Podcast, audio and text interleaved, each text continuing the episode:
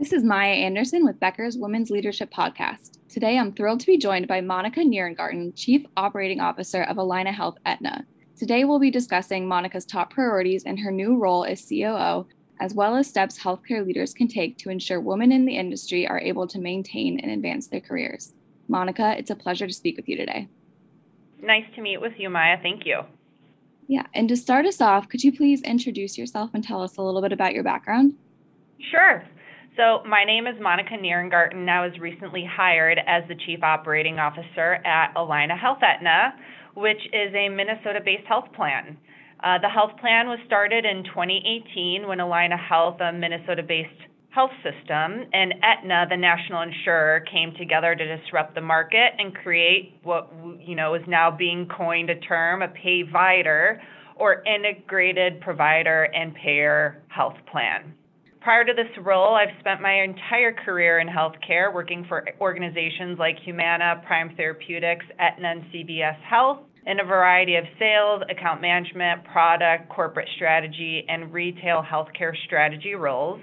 And actually, coming into this role has been a bit of a homecoming uh, because I led operationalizing the company after the deal between Allina Health and Aetna was finalized.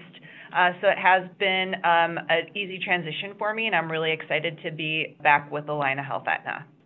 Great, thanks so much. And jumping into it, what are your top priorities today in your new role, and how do you see them evolving within the next 12 months or so? Yeah, great question. So, my immediate top priorities include managing the relationships I have with our parent organization so much of what's really unique and cool about us is the strength, power, and innovation of our parent owners.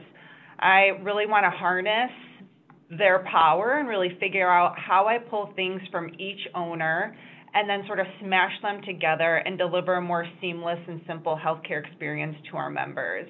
One way that we're currently thinking about accomplishing that is combining a member's explanation of benefits or EOB that they typically get from their insurance carrier with the billing invoice that they'd receive from Allina for services received there. So that really speaks to, you know, some of the member pain points that we hear about is around transparency and affordability. So if I can take some of the guesswork out of what do all these statements mean? Do I have to reconcile everything and make sure things were done correctly? Is my EOB really my bill or is it not? If I can give the member a better experience, then I think that's a huge accomplishment. Yeah. Another top priority is to develop an omni-channel member experience. And so maybe you've heard the term omni-channel before. If not, it really means that what I want to do is offer members the ability to interact with their healthcare in whichever way they choose. So there's this actual like neat saying that Aetna uses to summarize the ways in which a member can engage in healthcare in non-traditional ways and ways that we're really seeing grow during COVID. And so they've coined this term called hub hand home. So the member can choose the hub, meaning it's a convenient retail location. The hand is using your phone to use telemedicine programs, and home is accessing care or moving care to the home. Um, so I really see this being important because it offers the member choice at various price points. It offers convenience. It allows them to take control of how and they when they want to receive care, and especially during this time of COVID. Some of these other um, ways to receive care are really important for those people who are nervous about um, going in person in terms of how these priorities might evolve in the next 12 months, you know, I, I, I want to say that I do, but I, I don't see my top priorities really adjusting much because the priorities are always centered around our members and customers. And so, you know, a, t- a priority will always be to continue to develop ways to push that easy button for our members and customers, you know, will always be something that I'm focused on. Mm-hmm yeah, so it seems like your top priority, like you said, will always be making the healthcare experience more accessible and easy for your for your patients. That's right. Yeah. Awesome. Well, so what are some three pieces of advice that you would give to younger emerging women leaders today? Yes. Uh, I love this question. Um, and I feel that, you know, the three things that I'm going to talk about are, are things that I've definitely repeated back to like mentor mentor relationships I've had with others. Um, so the first one is never underestimate the power of networking network, connect with others, find both male and female mentors, get to know their ideas and resources. I think all of us have found in our careers at some point that sometimes it's about past connections and who you know that really either propels you forward, helps you solve an issue, sort of helps you get things done. Also, find a mentor that you can really build a personal relationship with, be grateful for their time, and be prepared to solicit advice and guidance for challenges you might have, and then need their outside perspective or use them as a sounding board to help advise you on um, you know what your next step should be.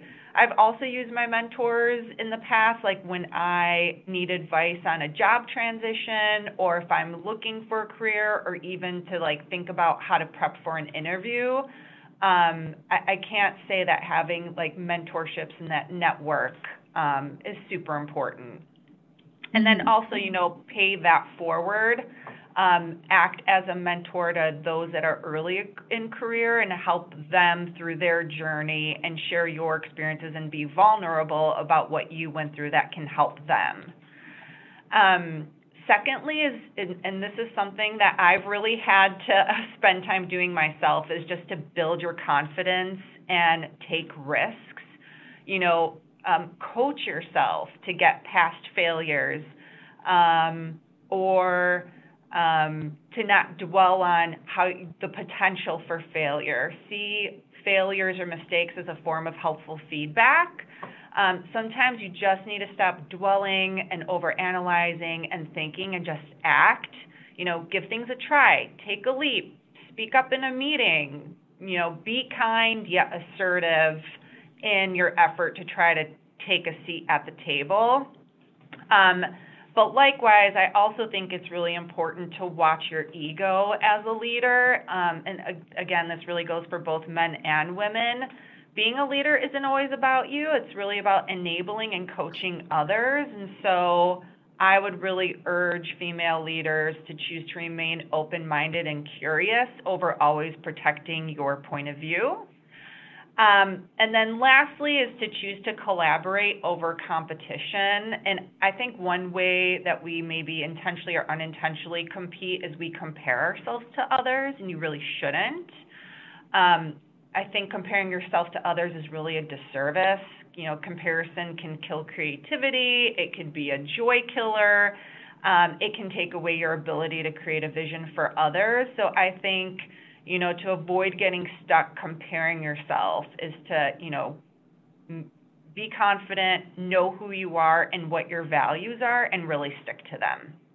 Mm-hmm. Great, thank you. I think those are all wonderful pieces of advice. And I really like what you said about uh, being a leader, not being about yourself, but about the other, you know, the people around you. And I think that's a really great way to look at it. So thank you for yeah. that. Sure. Um, and lastly, I wanted to ask you um, the issue of healthcare employment when it comes to women. Um, employment for women in the healthcare field has dropped significantly since the start of the pandemic. Um, a recent report by Altarum, which is a consulting firm, showed that to return to levels seen before the pandemic, roughly 24,000 healthcare jobs for men need to return compared to 470,000 for women. Um, so I wanted to ask you, what are some steps you think healthcare leaders could take to ensure that women in the industry are able to maintain and advance their careers? Yeah, first off, I just want to point out like how staggering that stat is. Mm-hmm. Um, it's really crazy.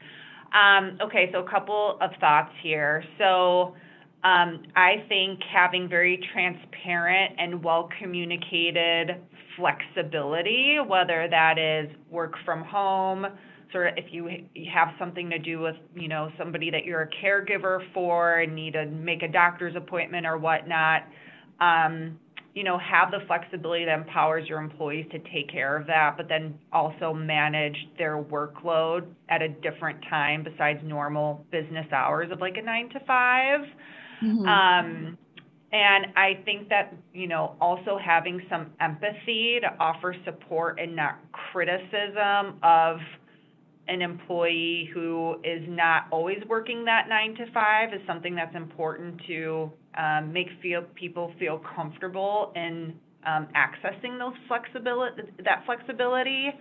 I think also just changing the focus on productivity and results um, instead of the amount of time someone spends at their desk mm-hmm. um, is another thing. And then uh, uh, also within that, like along those same lines, is I think also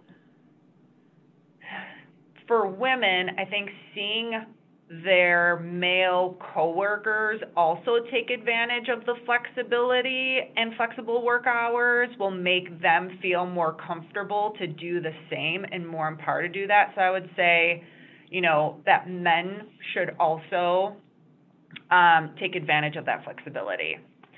Um, secondly, I think it's really around setting clear priorities and the vision with employees clearly and frequently. So, like if you have an employee that already has tasks and there's new tasks and responsibilities coming their way, if those priorities and the visions clearly set, they can reference that to understand what then their priority should be and then assess whether those tasks are aligned and if they're not, to empower them to be able to say no or to um, have a prioritization discussion with their manager to say, I'm doing numbers one through five, and now six through 10 have landed on my desk.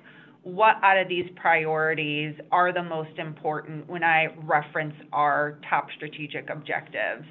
Um, I think that that's really important because it helps employees know how to spend their time it makes them feel like their time is being well spent. Um, and I think that that can help alleviate some burnout that plagues the female workforce.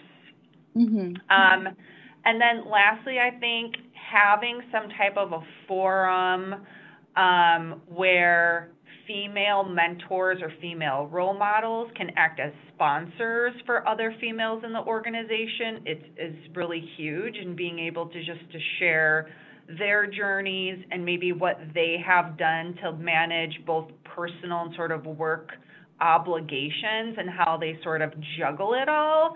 There could be some like lessons learned and shared that other women can take um, to implement within their own life yeah. So kind of forming a sense of community between. Yeah. Yeah. Great. Well said. Yeah. Thank you so much. I think what you said about, um, you know, being more flexible with not being so strict about a nine to five, but more focusing on productivity and flexibility um, and how that would, you know, benefit men as well. I think that's a good example of how making changes to make, um, you know, to make it more possible for women to stay in the industry also benefits men. So it kind of it really benefits everybody to make these types of changes. Yeah, absolutely.